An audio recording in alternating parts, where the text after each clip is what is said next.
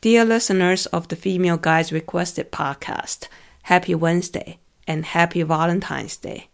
Our guest today is Sarah Janin from Boulder, Colorado. A mutual friend highly recommended Sarah to me, and I was so glad that I had the honor to interview her. Many things about Sarah amaze me. She grew up on a small island and immediately fell in love with mountains and snow sports when she moved to Colorado she can soon become the first female AMGA certified split board guide. She's also type 1 diabetic, but she manages well and is actively pursuing another big goal of hers to become the first type 1 diabetic IFMGA guide. After many career changes, she found guiding at 35 and fell in love with it. Now at 45, Sarah appreciates that she started her guiding career later in life, as she is still motivated and passionate to improve as a guide and does not feel burned out. Right now, Sarah is a certified rock guide, aspirant splitboard guide, assistant alpine guide, avalanche instructor, and WFR instructor. She works full time for Colorado Mountain School and has been working hard to organize more women's programs one of her goals is to continue to empower and create a more open environment for all who identify as female. I really enjoyed talking with Sarah. She emitted so much positive energy and has so much devotion to what she set her mind to do. Let's dive in, and I know you will be inspired by the conversation.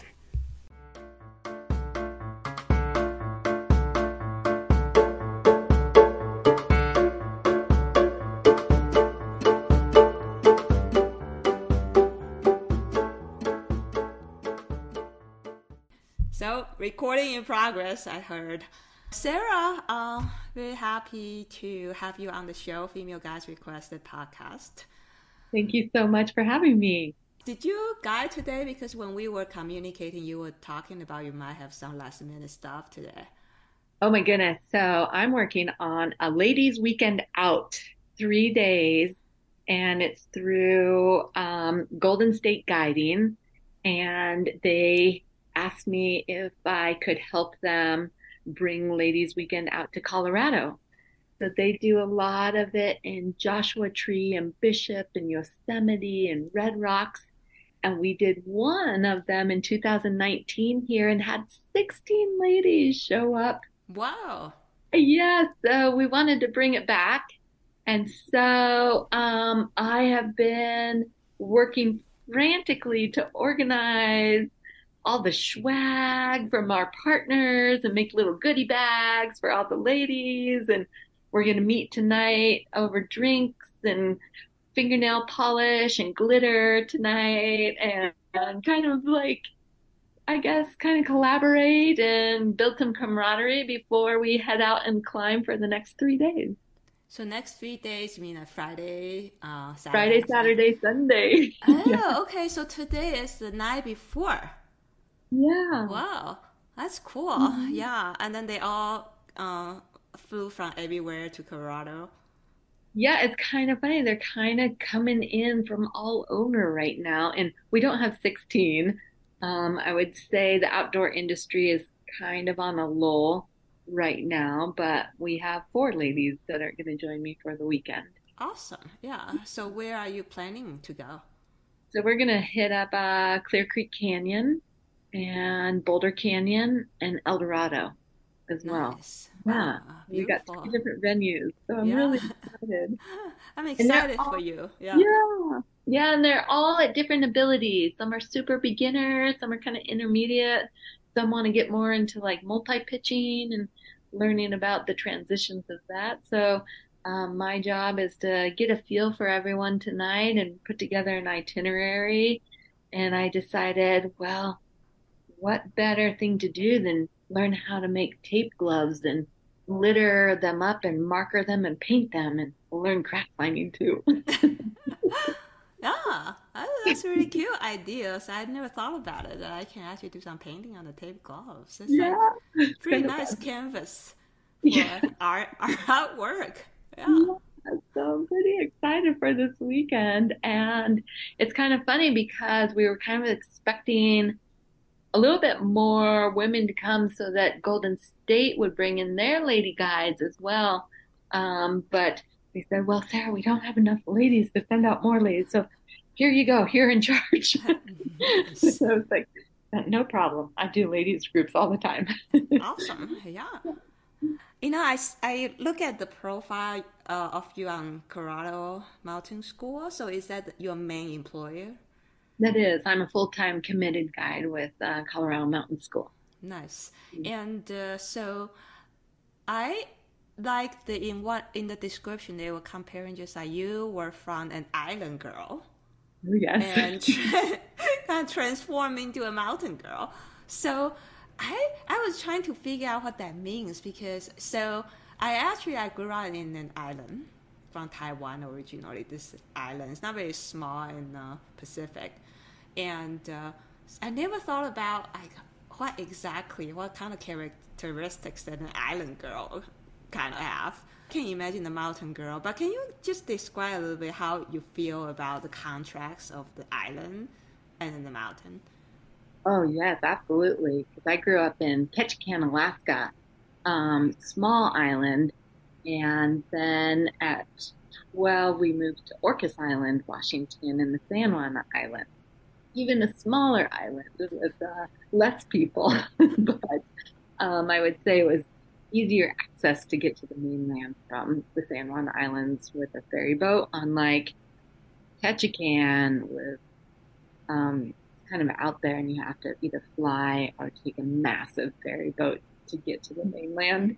And, um, you know, I would say that Ketchikan probably made me more the wilderness woman that I am today because we actually did some homesteading out in Alaska on a different island and we homesteaded a little cabin that had some farm animals out there.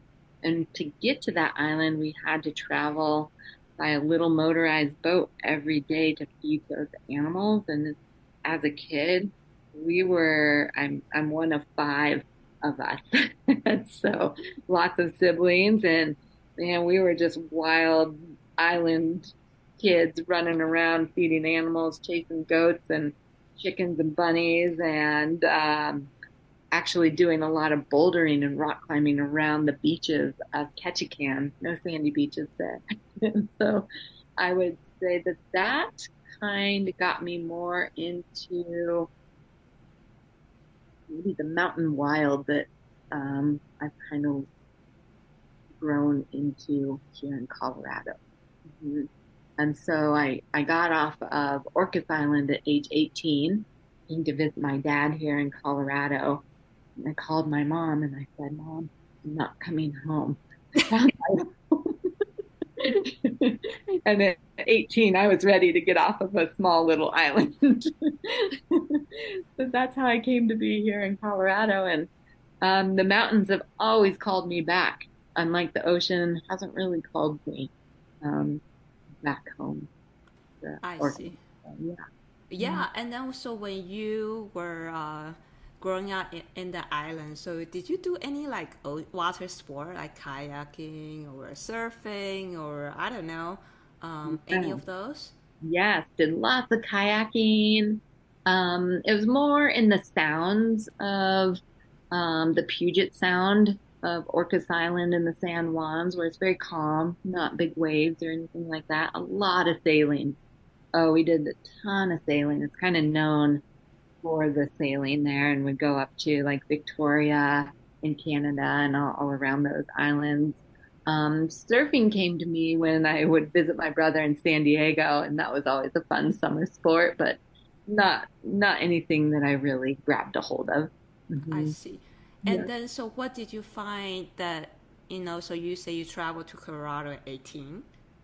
and then what was the biggest draw in, uh, in Colorado? And obviously you stayed there for quite a while um, now. I would say, you know, I'm just going to speak as the 18 year old that I was, was more the people. Like, people. wow, mm-hmm. yes, people, um, because you know everyone by first and last name in your school, and 38 kids in my class um, at the time was like, oh, there are people, and there are mountain sports, and there's snowboarding and skiing, and I grabbed a hold of that with a vengeance, and I became. Um, a very passionate snowboarder, and now I'm a big splitboard guide today. Yeah, mm-hmm. I watched the video that uh, th- that you made for Forge Scholarship. Was yeah. that right? Yeah. yeah. So, did you or are you planning to use ski guide exam at some point, right? Or have you done it yet? Um, I have my ski guide exam hopefully coming up here in March 2024. Oh, okay. So, wow, and. So, you know, in the, the traditional path of a mountain guide, they want you to ski, right? So, and then it's it's pretty cool that um, here that I heard. I don't remember when I heard that people uh, the AMGA started to do the split board. Do you remember that? Oh, um, the AMGA status of like the split board guy cert. Mm-hmm. And so there's 10 men that are split board guide certified. And I just found out that there's one Canadian woman um, that is split board guide certified. There is no AMGA split board guide certified female. I see. And so, um, educate me a little bit about split board because I did ski before I tried. Also, I did downskill skiing way back, and then I tried a little bit telemark, so I did a little bit backcountry. Uh, and I tried snowboard, but it was pretty hard for me. I just fell everywhere and stuff. So, um, what what's what's the difference? Because it, traditionally, when I learned that sport, I, I heard that skiers don't like snowboarders, and but certainly look a lot of fun, you know. Oh yeah, you know the saying goes is skiing is for transportation and splitboard or snowboarding is for fun. get really mad at me for saying that because you know skiing is fun. And granted, I skied for a good almost 10 years. Um, cause I, I started as a snowboarder and back in the day, they, they didn't have split boards and I, I'm going to date myself now, but, um, I was a snowmaker at Beaver Creek from like 2000 till 2009.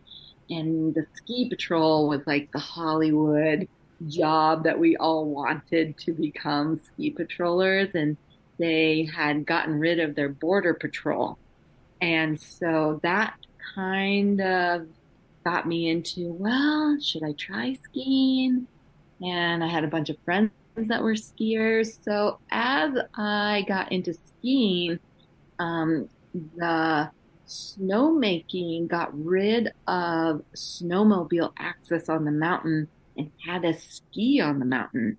And so I was skiing every day and then I decided to take the ski patrol test.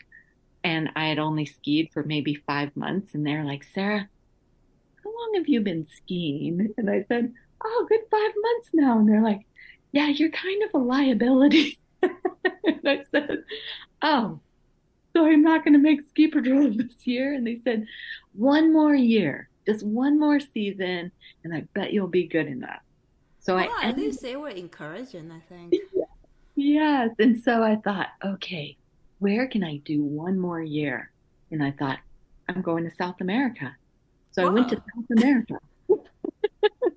and I spent the summer in South America and tried to teach myself how to ski. And they had the worst snow year of 30 years. But I tell you what, that was one of the best trips. And I highly encourage anyone who's never traveled internationally by themselves to go. I bought a one way ticket and didn't know when I was coming back. I dumped my boyfriend and didn't want a connection. I went and I thought I was going to go maybe two months or so, but given that the snow was so bad, I ended up staying in South America for about four and a half months. Just traveled and tried to teach myself how to ski. And then I came back and I got a ski guide job, which I should not have been a ski guide because I could barely ski. and, and I did that in Vail, just the backcountry of Vail through a small company. And that's where I started to guide.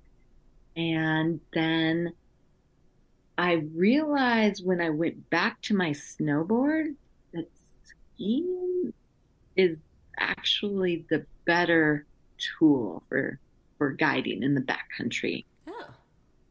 But I realized I am such a better snowboarder. I've been snowboarding for over 20 years.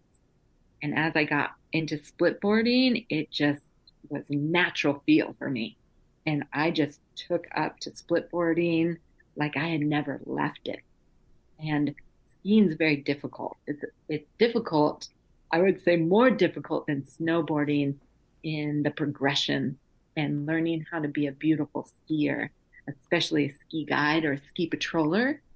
And so I just thought, you know, I'm going to go through the AMGA on my splitboard. Even though I have to take a ski guide test or a ski test at the end of all of my AMGA courses to become IFMGA. Um, and I thought that won't be too hard because I've, I've skied.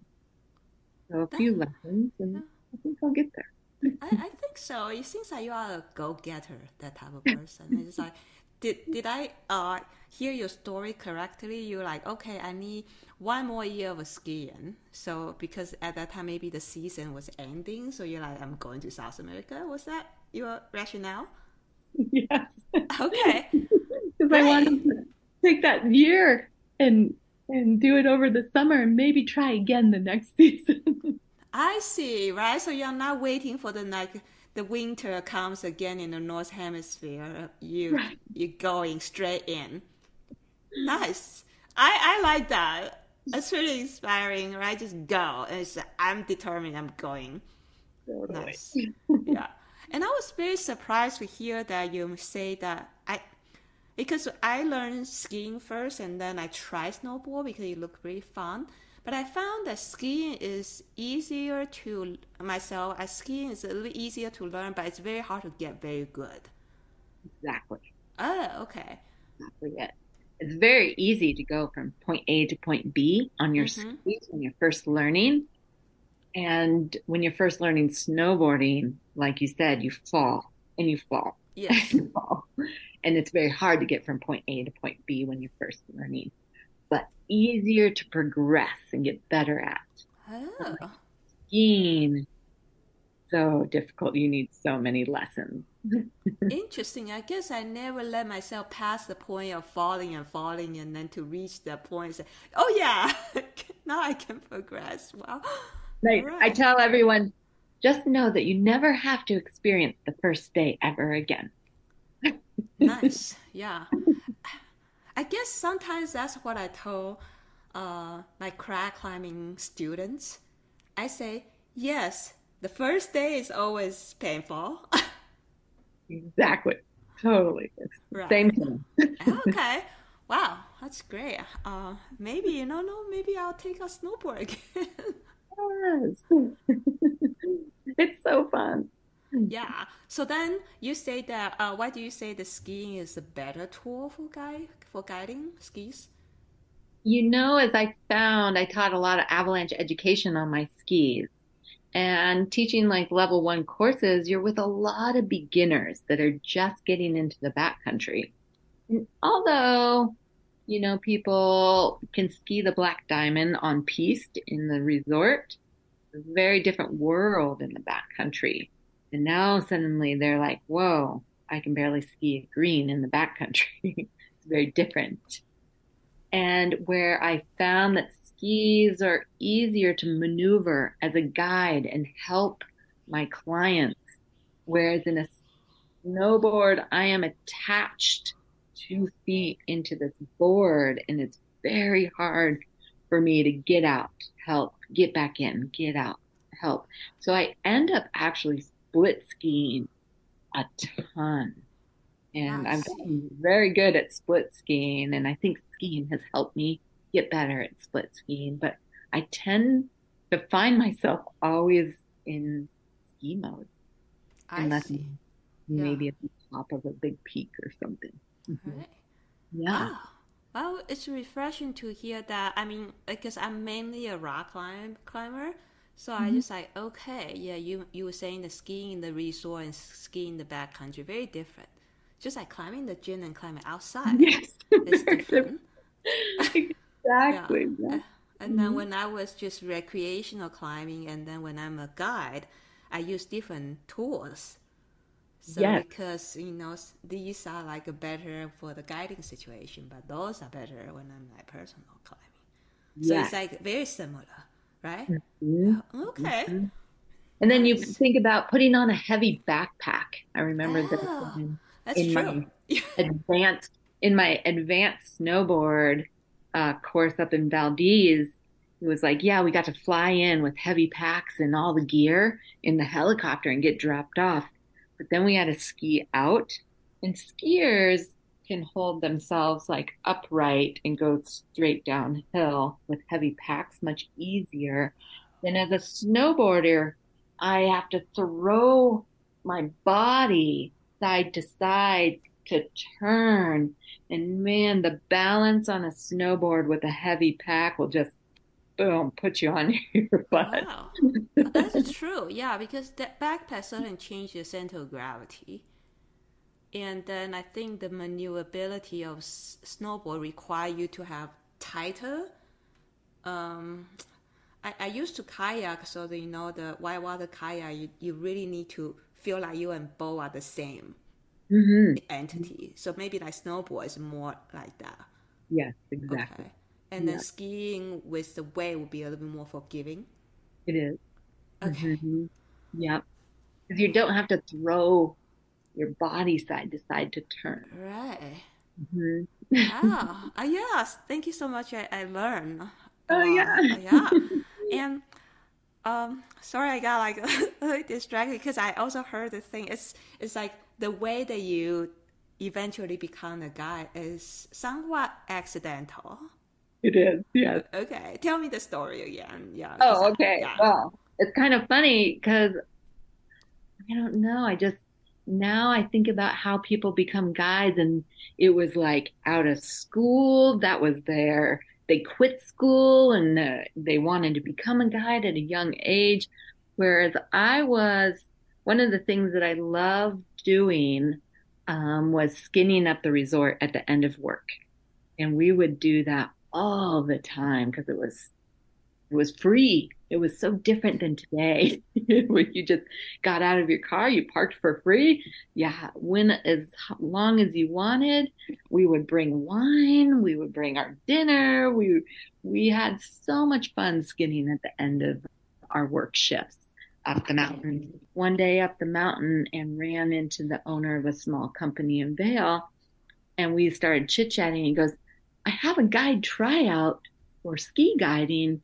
Um, in a couple days. You should come and try it out. And I was like, oh, that sounds pretty cool. Sure, okay. I'll just I'll just try it out. Went to try it out. It was kind of a shit show.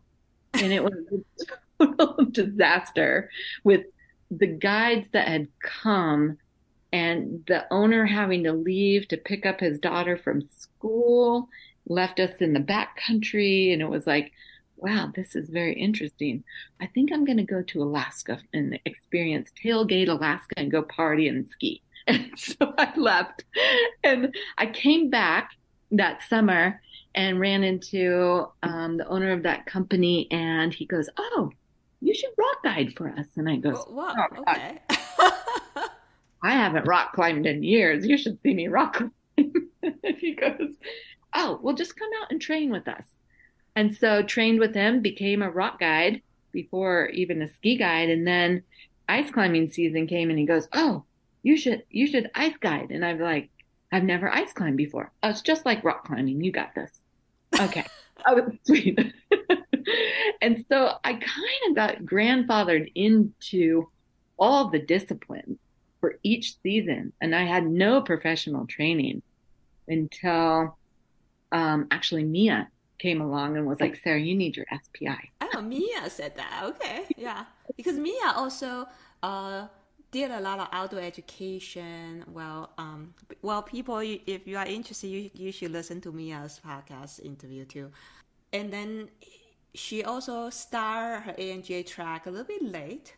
Yeah. So then she told you about this. Mm-hmm. Okay, go ahead. Sorry. Mm-hmm. Yes, we both started very late. I didn't start rock climbing until I was probably 34 years old. Um, like passionately rock climbing. I, I would dabble here a couple days and there a couple days. Um, so your your main sport was snowboarding. It was. I see. Mm-hmm. Yeah. I would say that's changed quite a bit to being a rock climber, passionate rock climber now. yeah.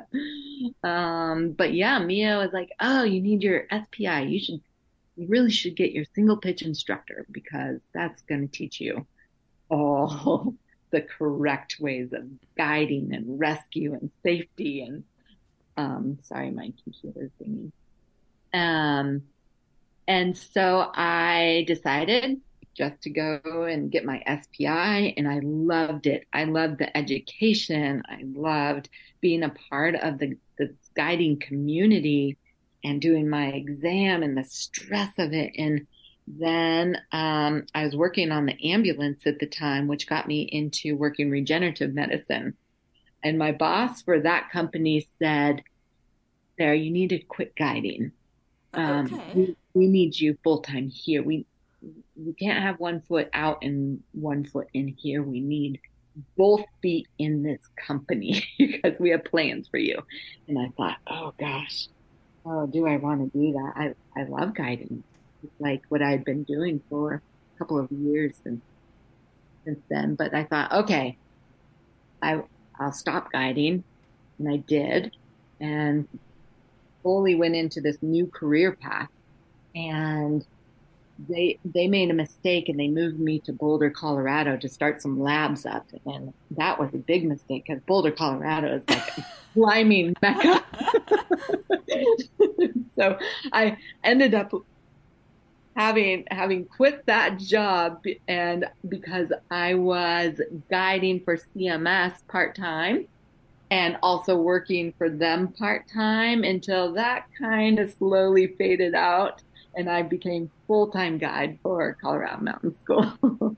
and um, yeah, and then just started guiding in all the disciplines and taking the AMGA track more seriously. And during COVID, I just went after it and I just did five AMGA courses.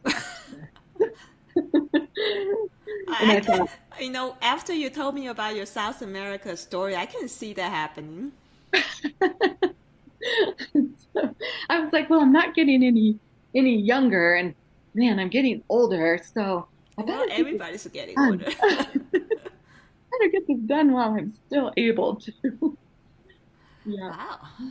Nice. So, so you mean that okay, you were guiding part time, and then ambulance and this job part time, and then try that uh, company position full time. Mm-hmm. But then Colorado, in Boulder, Colorado, too much distraction. So much distraction. and then you love being outside, so you went back guiding full time. I did. Okay. Um, then wow, because I, I can see you're very passionate. So, what's uh, what do you find the most rewarding guiding? You must love it, so you chose to do it full time. What's the best part, and then what's you know I mean, it's so rewarding. That's what I love about it. It's like watching people progress as you teach them. We do a lot of like development series courses, and from like day one to day five, it's just like, all right, you're set, you're ready, you're on your own. I've just had five days with you. And then other people are like, wow, your office is so amazing. you know, they have a lot of jealousy and they think, oh, guiding is so much fun. And granted, it's fun. It's a lot of work. um, as you know, a lot of wear and tear on your body. Um, and I would say the biggest thing for me is the reward of it to teach people and to get them out here. And one of my main goals, um, especially, is to show people the wilderness and to teach them about kind of what's happening in our world right now with the glaciers melting. That was huge. And to bring them out and hopefully make a difference. I see. Yeah. Mm-hmm. And definitely the wilderness, because you mentioned that word when you describe your childhood in Alaska, right? Mm-hmm. So there must how would you define the wilderness and then why do you think it's very important to preserve it because a lot of time like i instruct a lot of people just coming from the gym right so they might not, never spend um, an extensive time in the wilderness yeah so for you the growing up in the wilderness kind of setting it must it must have some other deeper meaning for you right oh yeah it's like this deep serenity, um, this place that brings so much peace and ease and stress free. And it's kind of amazing to see what it was like in Ketchikan when I was growing up, going and visiting it now. Um, I did visit it a couple of years ago, and the growth and the destruction and the logging. And it was like, oh my gosh, what is happening to our world? Why are people not seeing this? it's kind of heartbreaking.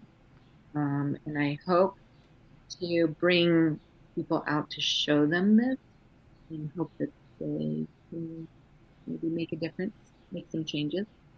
Um, Definitely. Um, just even even day to day living of recycling, um, using less water, um, things of that nature, not throwing away so much, not not being a total consumer that we are in America, things like that. nice. like the little day to days of like, okay, let's let's try to help this um, and to keep it preserved. Yeah. I see that your goal eventually want to be a IFMGA mountain guy, right? Because since you guide all terrain anyway, mm-hmm. and so, um, sorry, I lost my thought. Let me let me think about my question a little bit. Uh, yeah. So on your path toward, and also on your guiding path, is gender any um ever play some role in, in your past as a plus or a minus? It's so interesting to think of it because of my age. Now I'm 45 years old. I mean, yeah. 45, you're young. I mean, 45 is not that old. Uh, yeah, I think because of maybe the jobs that I was in. Um, it was all male dominated jobs except for being a veterinary technician. That's what I went to school for, um, was a vet tech. And that was very female dominated profession. Um, and so I think being like in, in the mountains at a young age, working as a snowmaker, as a landscaper on the ambulance, male dominated, um, in the guiding community was very male dominant. I didn't think much of it, to be honest with you. It was just part of my norm. And maybe because of the person that I am as a confident uh, female, that I, I never came across any issues when I was young. All right. And never, I, I might have just been blind to it, but I, I just thought everything, like I just saw myself as, you know, one of the guys. And it wasn't until probably recently with all the movement that has been more happening in the past few years, you know, with inclusivity and um, the BIPOC and, you know, getting more women's programs going and things like that. that it took me a little while to realize, like, oh, right. And there was a couple times where I was like, I do remember that issue. I do remember that one time guiding. And I just kind of pushed it off and didn't really think about it until probably within just the past like maybe two or three years. So it was never, it never held me back. I didn't find it as a barrier as a woman to go through because I was so determined. It's like, this is what I do. um, and now that I see more of it, and I think, um, especially doing more women's groups and more women's guiding, I see a lot more different styles of, I would just say, women's confidence and being able to feel like, okay, determined strength that they can because they've been shut down, where I never really dealt with that, to be honest with you. And, you know, it's one of those things that um, maybe as a little bit different of a female because I'm a type 1 diabetic, where um, I w- you just have to be strong. You, you, there's no weakness. you you have to continue. Um, I guess just taking care of yourself and making sure that you're dialed with your health and you can't let yourself drop to low blood sugars or any of that. And maybe that might have helped me a little bit in, in being able to progress through these male dominated kind of disciplines that I've worked through. Yeah. yeah. And that is actually when you mentioned the type 1 diabetes. I actually, so with uh, what you just said, I actually have two questions. First is I really would love you to share about that experience, just have to deal with the diabetes, you know, and then you have to be full time taking care of yourself and also taking care of other people in the back country. And it's like for me, it's very hard for me to imagine, but probably for you, it's not easy, but you have dealt with so long. So um, you might just like, oh, I know it's not too bad, but I it's pretty challenging um, just to think about it. So I would love that to hear that side of story. And then the second question that I, I have is I can see that you are very determined, you're driven. So you just jump right in. So that's probably easy for you to put say push aside somehow on your career path you ever experience um, sexism or whatever. Just like, you know whatever. I'm still gonna do this. Mm-hmm. And uh, so I am curious, like, because I also, on my way to guide, I also used to study computer science. It's all men dominated fields. So I think I have that side in me. I just like, okay, it's like in the background. I don't even remember, even though it happened, somehow it didn't happen kind of thing. And then I started to do a lot of affinity, like women courses too. So I kind of like to hear your experience with that too. Just like, since you never, probably you never had to participate when you were a student, a female group. And then now teaching female group and instructing them. What bring, uh, what did you get out of it and what did you find? That's, I guess that would be my question. Oh, that's a good question. And it's so interesting because I had never signed up for an all female group before I started guiding. I don't even know whether there was any. I, I, I don't, think there was. Yeah. Yeah. The first one I taught was in 2019.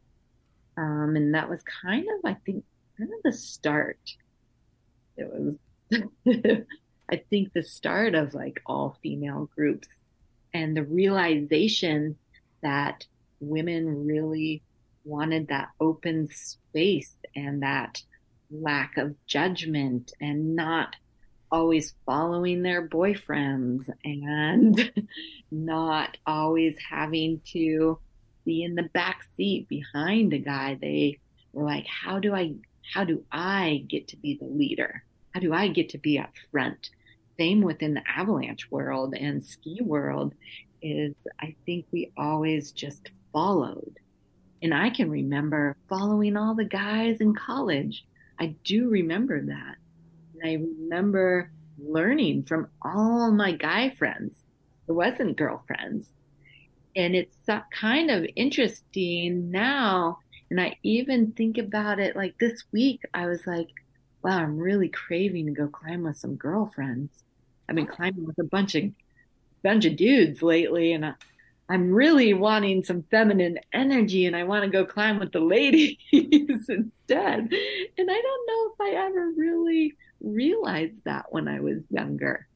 And so to, I guess, go from never signing up with a female group to teaching an all female group was eye opening. And I absolutely loved being a part of that and the camaraderie and the networking that happened within that group. And we still, I, I still keep in touch with them and still like over social media or whatever it may be, we are, we're pretty close. And I would say that that's never really happened, say in like a mixed group even. Oh. Um, yeah. it's been it's been pretty awesome. And I would say, you know, one of the things that I've noticed just guiding for so many years and getting the experience is where I have gained more respect. And I would say that was the most challenging part of teaching avalanche education with um, males that might have been stronger skiers than me or even taking all males out to like hut trips when I when I realized, you know, this is not they're escaping their wives and girlfriends and I am their guide and that was not a good setup. And I realized like a, a male guide should have been here, not me. And as a beginner guide, I found that that was very difficult. But now I don't think anything of it because of the experience that I have and the knowledge that I have and the confidence that I have is huge when I guess being a guide and being in the lead. Like you have to be confident. Definitely, right? And all that hard work and experience. So your presence, they're not nobody's gonna doubt your presence there now. And I think I've had to learn that Hmm. Um, it wasn't, it just didn't come to me. I was very much a follower. I was very shy and kind of quiet. And I have had to been like, okay, maybe. Yeah. Here's Sarah one. Here's Sarah two. nice. Sarah yeah. two is the guide. yeah, you upgrade. Yeah.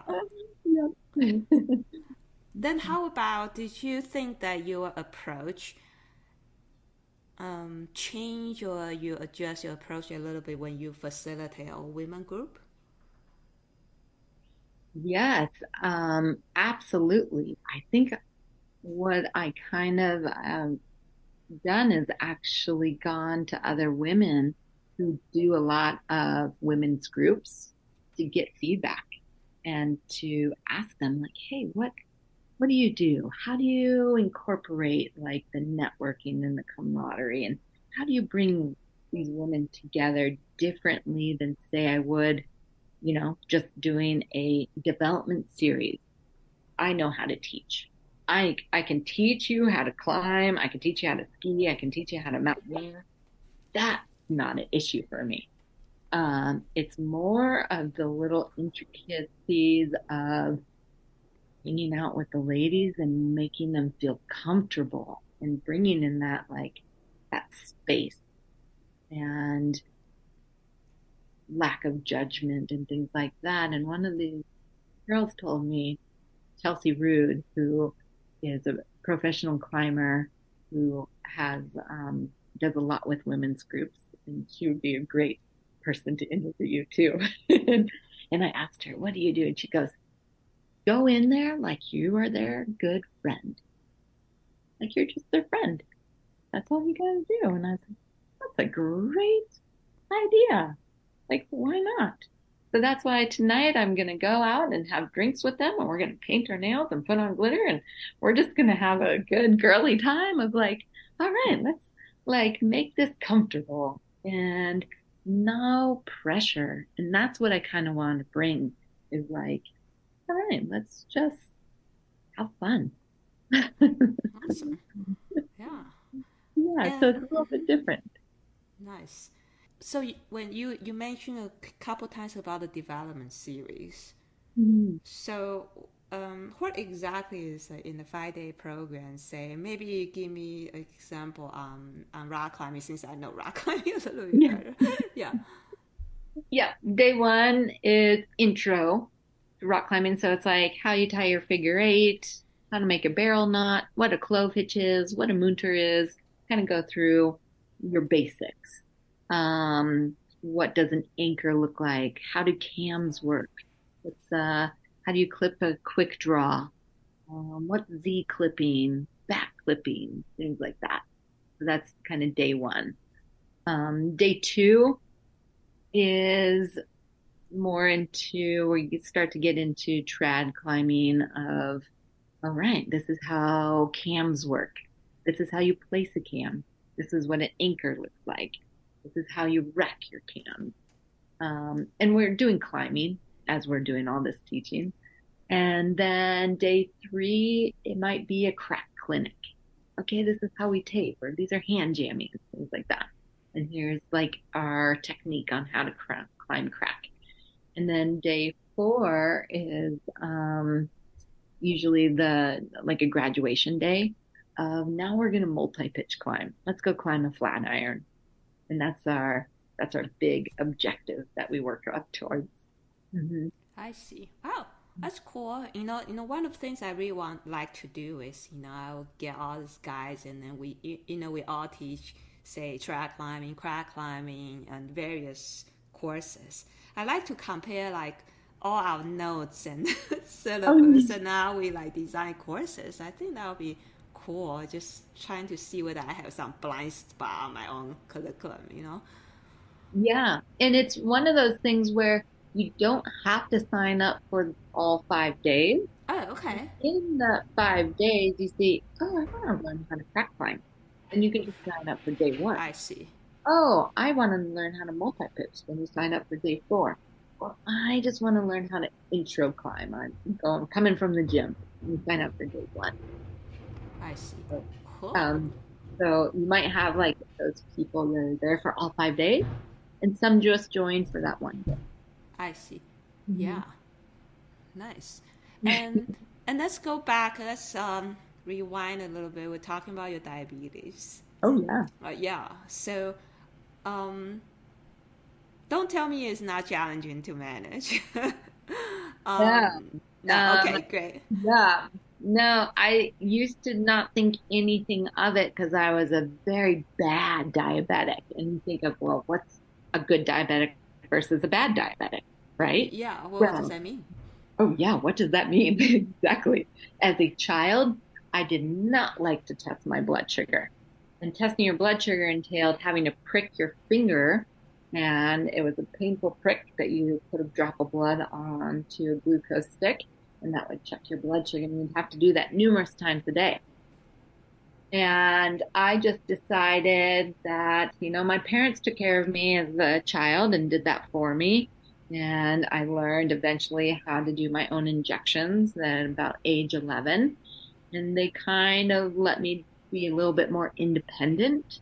And I was terrible at that. And then once I reached high school and college, no way would I test my blood. Nope. I was not diabetic, basically. I just wanted to have those months at a time where I wouldn't check my blood sugar until eventually they have a blood test. It's called the A1C. Basically, that checks what your glucose is within the past three to four months. And every three to four months, you go and get your glucose check, and that gives you an average of your range. And my range was really bad, like terrible. And that was kind of an eye opener when the doctor said, Sarah, you should see the diabetics I have to treat that are in your range. and they are in bad shape. Granted, you're very active, and this was when I was doing triathlons and running, and I've always been active. And that is kind of a blessing. I think that has kept my diabetes kind of in range and that I don't have any eye problems or circulation problems or anything like that. But the game changer for me was um, what's called a continuous glucose monitor. And I can show you on this Zoom that it's this little device. Okay, the device on your arm. Yep. Mm-hmm. And that checks my blood sugar. So what I have here, if I want to know my blood sugar, I open up an app. So right now the technology helps. Yep. And I'm yep. in the green, 79. Perfect. Great. Okay. and so that has helped with guiding more than anything and my blood sugars. And people ask, well, why aren't you on a pump? Oh, I, I gave the pump a good college try. And as a rock climber, as a skier, as an ice climber, as a mountaineer, the pump was more for a stagnant person, I found. That technology has not kind of come out for an active person in that Okay. So hopefully, eventually, there will be some better technology for athletes. And it's it's coming. It's coming. Okay. They've had an Omnipod now that is tubeless. It's just kind of massive. It's a big pump that's on your arm or on your thigh. And I can't really see rock climbing with that thing on quite yet, but it's coming. so I can see now with right now your uh, thing that thing on your arm, and then with your app on your phone, uh, yeah. that you can monitor your blood sugar level a lot easier. But oh, then, yeah. what kind of? But you still right? You go into cold environment all the time, right? And then, so is that right now make sure that you always have enough batteries kind of like uh, on your phones probably like what you most have to manage? Mm, it's mostly managing the temperature of my insulin. Oh, That okay. is bigger than any of these devices. That's easy to bring a new battery. Right. But to say like on my alpine courses where i don't have a refrigerator and where I was anticipating actually on my advanced alpine course just recently, I was anticipating putting my insulin into the glacier snow, but the glaciers had receded so badly oh. that we weren't camping near the snow. Um, and that made my insulin pretty warm for a good 18 days of being out in the field. 18 and, days. So you have to keep it in what's what's the temperature range? They have to keep them. You know, it's it states that it likes to be in 37 degrees. 37 uh, degrees Fahrenheit. Uh, wow, that's really cold. Uh huh. It's like a refrigerator. Yeah. And that's where your insulin really, um, really likes to stay to be at the perfect strength. So, given that my insulin was getting warm and warm and warm day after day, it was very challenging and it became weaker and weaker. So, I was having to do more injections and more injections without any kind of result. And it was a constant battle. I see. Mm-hmm. And how often do you have to do those injections? Oh gosh. So I, uh, when I wake up in the morning for my breakfast, um, usually around 10 o'clock. I'm noticing that's a new thing for me because um, metabolisms are always changing. And as I'm getting older and um, just dealing with change in metabolism, that's a new injection for me to do at 10 instead of at lunchtime at noon. And then usually about three or four. And then at dinner. And then after dinner. And then I have my 24 hour dose at bedtime. So oh. it can range from anywhere from six to eight injections a day. That's a lot. That's uh, more than I imagined. Wow. So I can see that if you are in the back country, you know, where you have to keep it in a certain temp- temperature, and with so many doses, it's challenging. Is day guiding easier? Does you? it make Does day that? guiding like if you you can come home um, oh yeah. Okay. Absolutely. Mm-hmm. And one of the things is I let my clients know, like, hey, this is going to alarm when it gets out of range, and that just means we take a snack. And they love it. They're like, oh, Right. yay, your alarm is going off. It's snack time. Yeah. Right. Because I, I just remember one one of the time my client also told me something about similar things. Like he has something similar that he has to manage. I don't remember what is diabetes, but he he basically just tell me that well, if my phone make this noise, mm-hmm. that means that he needs an injection or something. I don't know, but okay. Yeah, it sounds like the same. Okay. Yeah. Wow. And I would say a lot of people don't like to tell you they're diabetic. When I was a kid, I Uh-huh. didn't like to tell people I was diabetic. That made me different. That made me kind of an outcast in a way. And so I never used to say I was diabetic. Even starting guiding, I didn't really like to say anything because I was afraid people would think of me differently or not trust me. Whereas now, it's kind of the first thing I tell people. And it has to do so much with my confidence. And I would say even this device has made me feel really comfortable and knowing like, hey, you know what I am. You can look at this phone too. And it alarms when it's out of range. And that's just how life is. And that either indicates time for injection or time for a snack. And we're all going to take a break. Nice. Yeah. And and then I think uh, you know from your answers I found this key w- word. You know, you said that you now have more confidence now, so then you can you don't have to hide right um, anymore. And I think that's like important. I asked. I remember I asked Mia the same question. It's like, well, confidence is like really important for um, well, actually for everybody, right? But as uh, we doing like guiding as a job is very important just for our work and for our presence and everything. What do you think that um, for say a newer guide, you know, any like tips for them to just gain confidence? I mean, I know it takes time and experience, but like any tip that you think that they can just help them to consolidate this their experience into their confidence. Yes, and and that's a challenge, and I've seen it, um, especially in say maybe newer AIARE instructors that they're their first time teaching in front of the classroom. And I think the biggest thing that helped me was knowing exactly what I was going to teach and being so organized in my materials, where if I wasn't totally confident in what I was teaching or I was trying to like fake it till I make it kind of thing, that would make my confidence recede. And I would find that I I I wouldn't speak properly. I I was more shy and I would get more quiet if I was second guessing what I was teaching instead of maybe knowing exactly the material. And so I would say know exactly the material and really dial in that organization of what you're teaching, even guiding.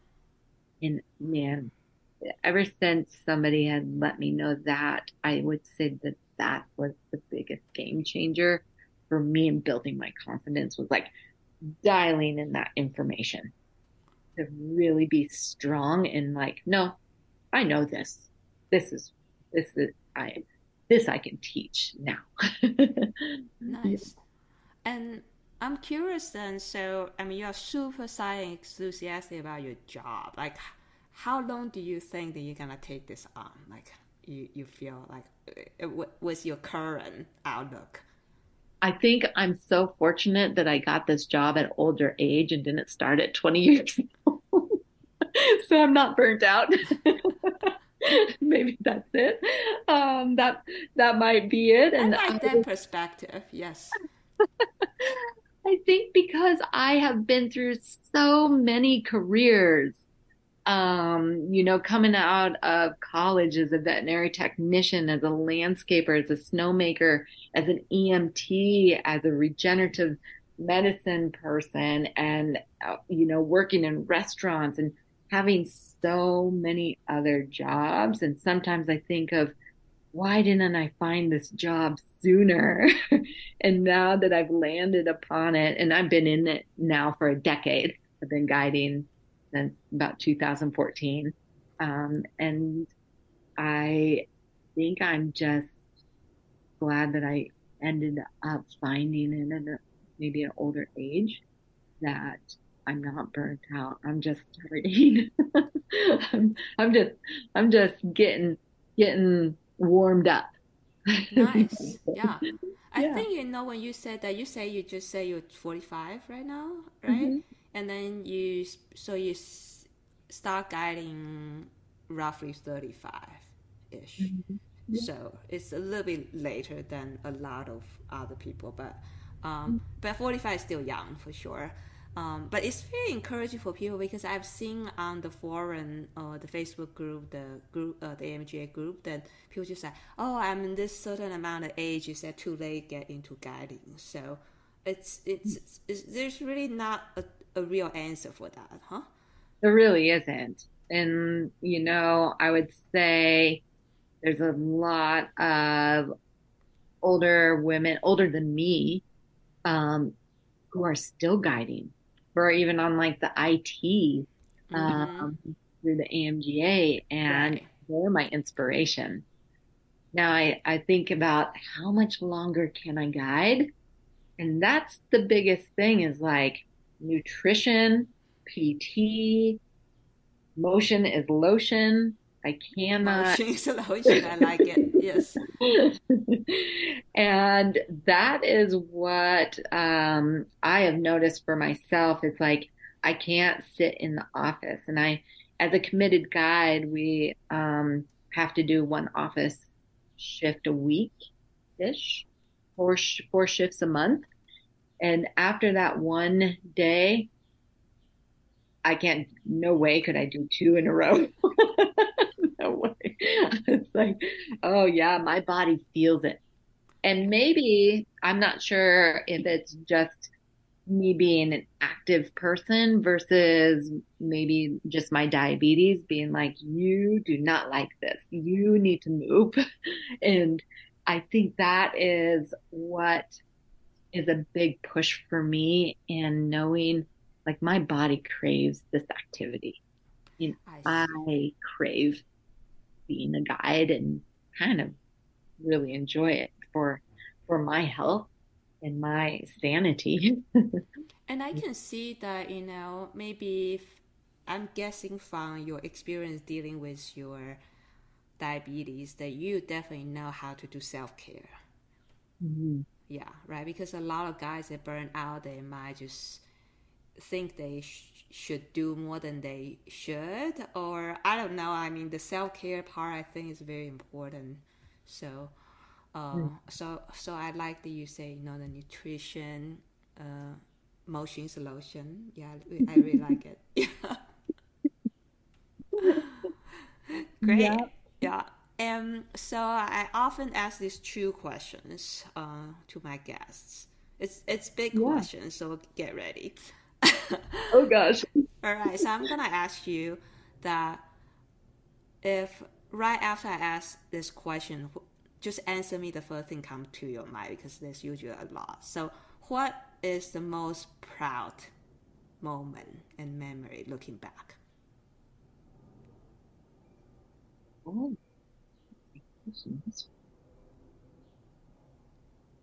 Oh, man, so many stories. Just, I know. Yeah. So that's just you know, tell me like the one that jumped out of you right here, right now. Oh man, I think maybe skiing just popped up in my head, and maybe because we talk so much about it, that that's kind of like at the forefront of my mind was finally being able to ski in front of my clients. because I would always put be like, okay, there's your boundary there, there's your boundary there. Ski down to that point, but don't look behind you. I think finally when I was like, follow me, this is how we're gonna go.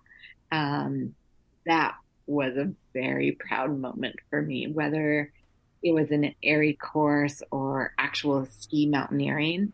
And I was on my skis, not my not my snowboard. I was actually on my skis then, and that felt so good. Nice. I'm proud of you too. Yeah. And then I also another question here is say uh, for the audience of this podcast, if they can only take one thing away, what do you wish they take away? Oh gosh, probably what we discussed is just taking part in helping our global warming and our environment and just doing your part of whether it's using less water, recycling, not consuming so much, um, maybe even just giving to the community and helping out. I would say that's probably the biggest thing that I would hope. nice. And and I understand, right? Each person has to take parts in this thing. Just so you know, we, we we certainly we we take some from the environment, but just take what we need. Yeah. Yeah. yeah. Mm-hmm. And then we also try our best to return. Yes. Yeah. And I think that's like really important for us guides is to be able to show people Definitely. that might be the city and don't have any clue about what's really truly happening out here. Yeah, and then these are the stories I heard from a lot of long-term guys, you know, because if you go to the same mountain over and over for so long, you see the changes, oh. Right? Mm-hmm. So for the people who just there for a short period of time, they probably don't see it, right? I noticed that big time in the Cascades this year. Was looking from Mount Shuksan over to Mount Baker, and all of us that had been there before were in total disbelief. And looking at Rainier, complete disbelief. Wow, the glaciers are melting in front of our eyes, like day by day. Yeah. You know, it's like, wow. Mm-hmm. You hear the stories, you know. Yes. You, you hear it, and um, you know the the POW, um, protect our winters speaks a lot about it, but I don't think it impacts you as much until you see it with your own eyes. Right. Yeah. Mm-hmm. So, you guy, um, well, ski and snowboard. You teach avalanche courses. Uh, you do a little bit alpine, right? Too, yeah. And mm-hmm. then also you teach rock climbing. And what mm-hmm. else do you do here? Did I miss something? Yeah, so I do a lot of mountaineering, okay. teach a lot of um, snow climbing up couloirs, things like that. Do a lot of alpine rock climbing. Um, my bread and butter is kind of avalanche education, ski guide, splitboard guide, um, and then a lot of rock climbing. I see. So, what's the best way if people want to say, "Oh, I really love that I to hire Sarah as a guide"? Where should they find you? Oh gosh, well, um, there's a couple places. I'm I'm pretty active on social media. So my Instagram, Sarah B Jammin. Also on Facebook, just my last name, Sarah Janin, is a good way and direct messaging me. Um, that's probably the best way. Also through Colorado Mountain School. That's the easy way to connect and find me. awesome. Yeah, I mean, next time if I uh, visit, you say you live in Boulder right now. Yeah. If I happen to be in Boulder, I'll hit you up. Yes, I have a spare bedroom, and you can come see go climb in Eldo and Lumpy Ridge and go yeah. alpine climbing. For sure, yeah, and let me know when you are in my neighborhood too. Absolutely, I love Red Rocks. Great. Yeah. Thank you so much for this. I have so much fun and thank you for oh, your wisdom. Oh, thank you so much. It was such a pleasure.